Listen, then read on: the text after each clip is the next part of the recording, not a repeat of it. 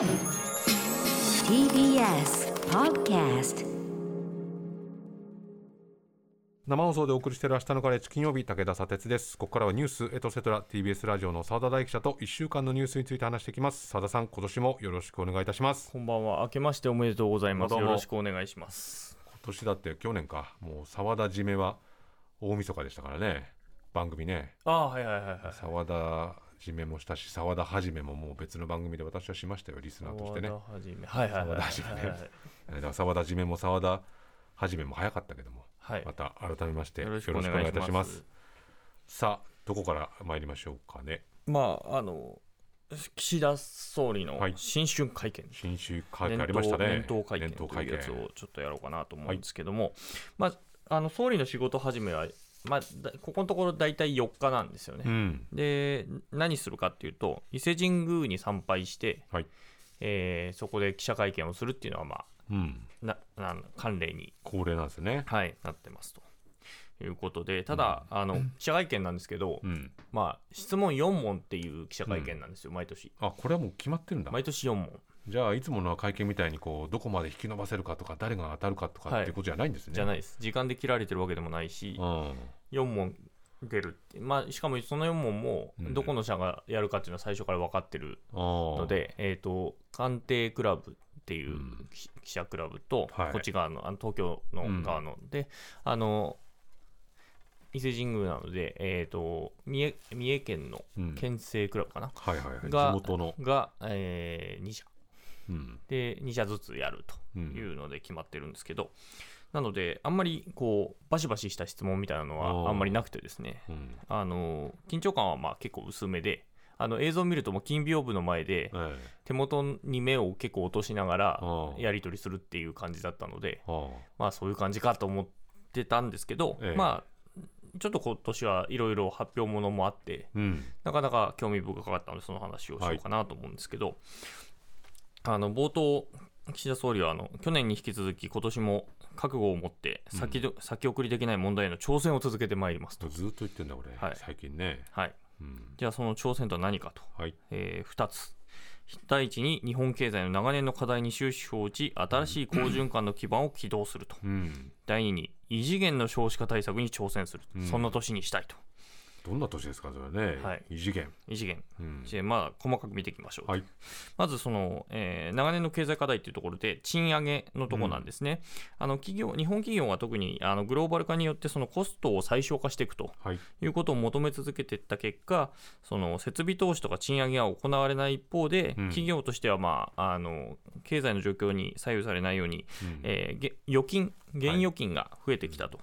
いうことで、今こそ我々は新たな方向性に踏み出さなければならないと。うん、えー私の掲げる新しい資本主義はそのための処方箋ですと。まだあったんだねこの言葉ね、はい。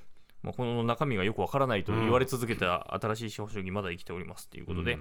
でどういうものかっていうと、新自由主義的発想から脱却し、官と民の新たな連携の下で賃上げと投資という2つの分配を強固に進め、うん。持続可能で格差の少ない力強い成長の基盤を作り上げていくと。うんこれでいうことですねも新しい資本主義っていう言葉とそしてその新自由主義的発想から脱却するっていうのはなんか総裁選の時も言ってましたよね総裁選の時に言ってましたね。つまり安倍政権との比比較材料としてこういう言い方してたからなんかずっと同じこと言ってる感じしますけどはい。ね、ちょっとこの後変わってきます。はい、えーで連合あの、うん。労働組合の連合が5%の程度の賃上げを今年求めてますと。うん。ぜひインフレ率、まあ、インフレ率がまあ2%を目指すっていうのを言ってましたから、うん。まあ、それを超える賃上げの実現をお願いしたいと。うん。で政府としても最低賃金の引き上げ、公的セクターで働く労働者や政府調達に、えー参加する企業の労働者の賃金について、インフレ率を超える賃上げが確保されることを目指しますと。うん。まあ、賃上げしてくださいねとはい。いうことですね。で、さらに、まあ、あ新しいものとして、世界のトップ大学の誘致と参画によるグローバルキャンパス構想というのを今年具体化していくと。これはこ新しい言葉ですかねグまローバルキャンパス構想そうですね。初めて聞きましたね。うん世界のトップ大学を日本に誘致すると。誘致するとはい。いうことを、まあ、挙げましたと。いろんな構想がねでまあ、あのさっき佐哲さんおっしゃったようにその総裁選から割と言ってた話ですよね、さっきの、うん。えー新しい資本主義に関して、うん。まあ、新自由主義的なっていうところなんですけど、ええ。あのそこのところで今回まあ注目すべきところが1点あって、はい。あのこの30年間企業収益が伸びても期待されたほどに賃金は伸びず想定されたトリクルダウンは起きなかったとうん。いうことを言いました。で今までもアベノミクスとの対比でそういう新しい資本主義というのをどうも掲げてたっぽいっていうことはなんとなくのニュアンスとしては受け取ってたんですけど、うん。明確にアベノミクスをバンと批判したりはしてなかったんですね。うん。それは安倍さんが生きていたっていうこともあるし、安倍さんの周りの人たちもたくさんいたとはいうこともあったんだけれども、うん。ここに来てトリクルダウンは起きなかったと、うん。ピシャリと割と言ったんですよね。で、まあ、このアベノミクスについては、まあ、否定的な面面は一応ほのめかしつつ、うん。はぐらかしてきてたんだけれども、ここでようやく認めた格好になっていて、うん。これはやっぱり安倍さんが亡くなったからなのかしらとか、ちょちょっと思ってしまうと。でもこれまあアベノミクスある種失敗だったっていうことを明言しても、ん。当然党内ではまだ最大派閥は安倍さん亡くなられたとはいえ、その派閥は当然あるわけだから、そうするとこの断言というのは結構重いし当然これ次の国会からこれアベノミクスはどうだったのかっていう検証もうんされなくちゃいけないまあ、わけですよね。突っ込まれるでしょうね、これ、うん新しいところで言ってきたということなので。で、まあ、この問題に終止を打って、まあ、賃金が毎年伸びる構造を作りますということを、まあ、冒頭言ったということですね。で、もう一つが出てきたのが、まあ、少子化対策とうんいうことで、今年のもう一つの大きな挑戦は少子化対策ですと。うんで去年の出生数がまあ80万人を割り込んだということで、少子化の問題はこれ以上放置できない。待ったなしの課題です、まあ、これずっと言われ続けてきてたんだけど、そうですね。明確な策を全くう打ってなかったというより打ってこなかったというふうにしか思えないんですけど、まあ、経済的に見ても少子化で縮小する日本には投資できないと、うん。まあ、そういう声を払拭しなければならないと。うん。で子どもファーストの経済社会を作り上げ出生率を反転させなければならないとうん。いうふうに言いましたと。これ子どもファーストってまたうん。新しいのが出てきたんですけど、子供ファースト。以前は何でしたっけねこれはね。これ結構ねいろいろあって、うん。あの野田聖子前少子化大臣を掲げてたのは子ども真ん中、まあ、真ん中だ。これずっと言ってましたよね。ね。野田さんはあの総裁選の時からずっと言ってたんで、うん。でそれでもなくて今前の大臣が言ってたことでもなく、うん。えー小池百合子都知事はチルドレンファーストとチルドレンファースト。はい、でもう今回子供ファースト。今回は子どもファースト。間を取ったと。ちょっと3人で電話して一本に絞ってほしいけどな、う んはいまあでもだって、まあ、安倍さんがね一時期ここ解散するときに国難突破解散って言って、その時に少子化対策と言って少子化対ましたよね。策と言ってたからこれもだからそのアベノミクスと同じでこれだから反転させなくちゃいけないって言った時にこれまで何が悪かったのか何してたんだっていう話なんです何が達成できなかったのかっていうその検証からやっぱり始めなきゃいけないと思うんではい、このなんかスローガンだけじゃ困るぞとは思いますけどね。じゃあ中身どうかとはい、話ですね。で大きく3つ柱があるとうん。言ってます。第1は、えー児童手当を中心に経済的支援を強化すること。うん。で第2が、えー児童とか学童保育、えー病に病児保育とか幼児教育とかうん。保育サービスの、まあ、質的、量的な両面から強化していって、まあ、伴走型支援と産後ケアとか一時預かりとか、うん。まあ、そういうところをすべての子育て家庭を対象としたサービスの拡充を進めると。うん。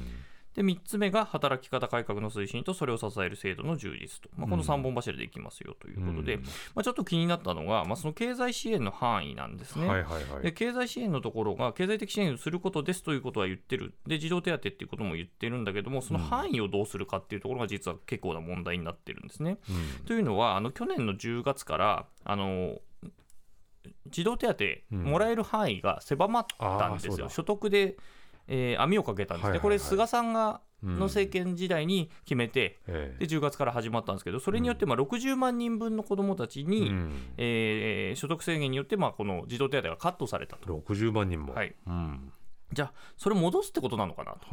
いうところなんだけれども、そこはちょっとわからないんですね。この、すべての子育て家庭を対象としたサービスの拡充っていうのは、うん。その2番目に掲げられたところにかかっている言葉なのか、それとも経済的支援を強化するっていうところにすべての家庭を対象としたっていうところなのか、範囲がちょっと見えないですね。それ、うん。今日1日経った今日でもちょっとわからないうんところなんですね。まあでもそれは逆に言うとまあ後でこういうことでしたっていうふうにこう範囲をうん。後で決められるってことでもありますまあ、そう。当然ながら、あの1回狭めて予算分をまあ、減らしたところをもう一回増やすってことになれば、うん。まあ、そこの財源どうすんだ問題がまた防衛費と一緒で出てくるっていう話なので、じゃあそこに対する答えが今の時点でまあ多分出されてないため、その話になっているとうん。いうことですね。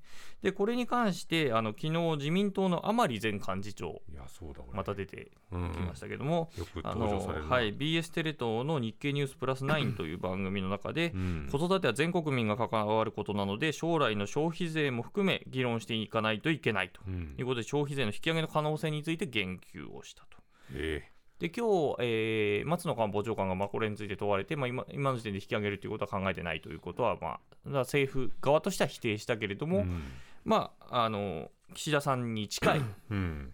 甘利さんがうん。そう言ったと、しかも自民党の税調の幹部でもあるうん。ということで、ちょっとこれは引き上げるっていう話なのっていうところが出てくるわけですね。でもねこの子供を産みたい産んで育てたいと考える人の中にまあその経済的な余裕がないとか心配だというふうにパーセンテージでやっぱり多く出るっていうのはずっと続いてる中で、はい。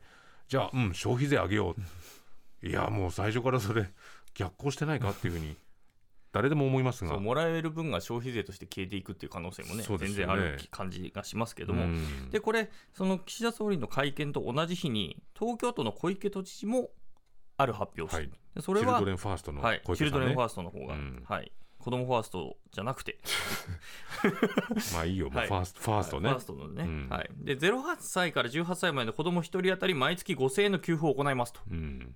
言いました、はい。でこちらは所得制限かけずと。うん。いうことがまあミソでして、うん。まあ、ここがだから、まあ、これぐらい言うと、まあ、いこれも異次元っていうほどでもないとはいえ、うん。まあ、こんぐらいやってから言ってよと。まあこれはだから子どもファースト岸田政権に対するチルドレンファースト小池都政のまあある種こうタイミングを見てはい。私は具体的にやってるよということのプレゼンテーションもあるんでしょうけどね。はい。うん。まあ、岸君もまあ同じ日に発表されたということで、うん。まあ、これ2つ目のあの3本柱のうちの2つ目のまあ保育サービスをどんどん充実しますよとか産後ケアを充実しますよってこれ産後ケアも結構所得制限とかかかってたりとかあるので、まあ、これ全ての人にっていうのは結構大事なことかなというふうには思います。ので、まあ、こういうのは所得関係なくやるっていうことなんでこれはどんどんやってほしいなというふうには思います。うん。で3つ目についてなんですけども、そはい。の働き方改革の推進とそれを支える制度の充実ってことなんですけど、うん。これあの岸田総理のその会見のを聞くとどうも女性の働き方の見直しっていうのを掲げてて、まあ、要するに子育ての時に離職しちゃうからっていう話はいはいはい。に関わっていて、まあ、それを支えるのはすごく大事なんですけれども、うん。やっぱりそれ投資で聞いてるとどうしてもやっぱり子育てはやっぱ女性のものだとうん。いうことを言ってるように聞こえちゃうんですね。で今日そういうこう前提で話が進んでいるというね。で小倉あの少子化大臣は今日はちょっとそれは否定しつつだったんですけども、うん。とはいえやっぱ岸田さんの考えとしてはそっちがどうも立ってるんじゃないかっていうふうに聞こえちゃう。むしろだから男のひあの男性が父親側がの働く量を減らしてうんあのもう両方ちゃんと育てられるようにするっていうふうな言い方をすればまたちょっとかあの聞こえ方変わったと思うんだけれども、うんあくまでも女性なのかっていう話になってくるとちょっとあれっていうふうにはなると。そうするとこの反転させなくちゃいけないとかうん異次元とかっていうこうこれまでにない強いことをやりますよっていうこの強さとか勢いっていうのはどこに感じ取れるんでしょうね。ね、でしかも最後の締めがあ個人的に気になったのは、大胆に検討を進めてもらうっていう言い方をしててまた検討かっていう。大胆に検討を進めるというこのもう3つで薄まってもね。自ら濃い液体をこう水をかけて薄めてる感じがしますけどね。異次元ってきたけど、うん。でも大胆に検討を進める、まあ、3月ぐらいをめどに、うん。まあ、有識者からヒアリングをして、うん。まあ、そこで、えー政策にしていくと。うん。いうことではあるということで、まあ、そこを大胆に検討っていうことなんでしょうけど。いやでもね明日の会長のプロデューサーここに来て今年度は異次元に大胆に検討しろって言われたら すいません何何したらいいんでしょうか僕はっていうふうに返すと思うけどまあこの異次元に大胆に検討って言われてこれは何を具体的になるのかっていうのは まあ。そうなんですよ。ね細かく見ていくとあれっていう感じがねいうありますけどね。感じがしますけどね。はい。でもこれは本当にそれはさ大きな問題であることは確かなわけだから、そこにやっぱり具体策がないとまたこれまた次の政権次の政権になった時にとりあえずスローガンとしてはまた同じようにねこう少子化対策だとか異次元だ異次元の対策だっていうふうに言うことは誰でもできるわけだから。無難だ異次元だ。ね、それ繰り返されると、何も変わらないしこの少子化っていうのは別にここ数年で言われた話じゃなくて、もう何十年もうん十年も言われてきたことなんでそれが全くこう今また振り出しに戻ってるっていうこの状況をどういうふうに考えるかっていうところもね、しっかりと言葉を尽くしてほしいなというふうに思いますけれども、まあそうなんですよね。だから異次元もねあの金融緩和と。うん。異次元の金融緩和っていうところでね、ええ。金融緩和は去年の年末でうん。一応閉じるとええ。いうことだったので、その異次元をこっちに持ってきたようなねあ感覚もねそういうふうに。ありますよね。だから使い古された感じがやっぱで異次元と言いつつ出ちゃうっていう、あもうちょっと、と別なワードを使った方が良かったんじゃないかなと個人的には思ったりはしますけど、で、えー外交についてもはい話しています。で、これは5月にえー G7 広島サミットっていうのが、あのうん岸田さんの地元でやるということで、被爆地広島から世界に向けて核兵器のない世界の実現に向けた力強いメッセージを発信しますと。うんいうふうに言いました。あと、9日、来週の月曜日ですね、からあ欧米を歴訪して、うんえー13日にはあ日米首脳会談をしますよということも言いました。で、うんあの先ほどニュースにも入ってましたけど、今日はあのウクライナのゼレンスキー大統領と電話会談をしていて、ウクライナに来てくださいっていうのを言われていていね。はい、で初版のじ、えー状況を踏まえ検討しますと、まあ、ここでも検討ができますね。という検討ばっかりだ。状況です、うん。はい。で、コロナについてなんですけれども、うん。第8波を乗り越えて、え今年こそ平時の日本を取り戻すと。これでもね澤田さんも何度か言及されてたけど、はい。この波をこれまで乗り越えてきたのかっていうっていう問題ですね。ことですよね。そうなんですよね、今週木曜日だったと思いますけれども、死者数が過去最多を更新していて、あの中国が大変だっていう話もしてたんだけれど、実は日本もすげえ大変だっていうことに過去最多ってことね。うん。なってるということなんですね。で、中国での大流行を受けて、えー、あさってから中国からの入国の入国者のまあ検査を、今までの、あの抗原定性検査という、まあはい割と感度の低いうん点検査から抗原定量もしくは PCR 検査に切り替えると。はい。でさらに入国者にはまあ陰性証明を求めるという、うんまあ、水際の強化もしますよということは話したと。いうことですね。で、質疑なんですけども、うんまあ、質疑は、あ幹事社の西日本新聞からは、その防衛増税、はい年末の話から関連して、まあ、年内に解散・総選挙を行いますかとはい。いうことを聞かれました。うんでこれについては、えー専権事項として時の、えー総理大臣が判断するものと述べるにとどめたと。まあ、これ、年末のあの BSTBS の番組で、はい。いや、あの増税前にうん。やるんだみたいな話が出てきていて、うん。まあ、それは萩生田さんがやるべきだということを言ったのを受けてっていう形だったんですけども、うん。まあ、それをそれに対してまあ専権事項として時の総理が判断するものと、うん。まあ、若干自分の言った発言を火消しするような前振りをした上でその発言をしていると。いうことですね。うん。で CBC 地元の CBC からはあのコロナに関連して観光政策について問われて、うん。まあ、今月10日から全国旅行支援といううん。あの補助制度をまあ再開しますよと。いうことも発表したということですね。うんで同じ日にまあ野党の、えー党首クラスもですね伊勢神宮を参拝してまして、うんえー立憲民主党の泉代表は、えー臨時国会が閉じられてから次々と重要なことを勝手に進める岸田政権は許されないとうんいうことを言った上で、まあ、国会内でチェックの役割を果たしていきますよと。そりゃそうだ。でまた選挙について、まあ、こっちでも聞かれてるわけですね。選挙について問われると、まあ、今あの立憲民主党としては衆議院の議席が100を切ってるのでうん。150の選挙区で議席獲得が可能な状況を作っていきますよとうん。いうことを言ったと。はい。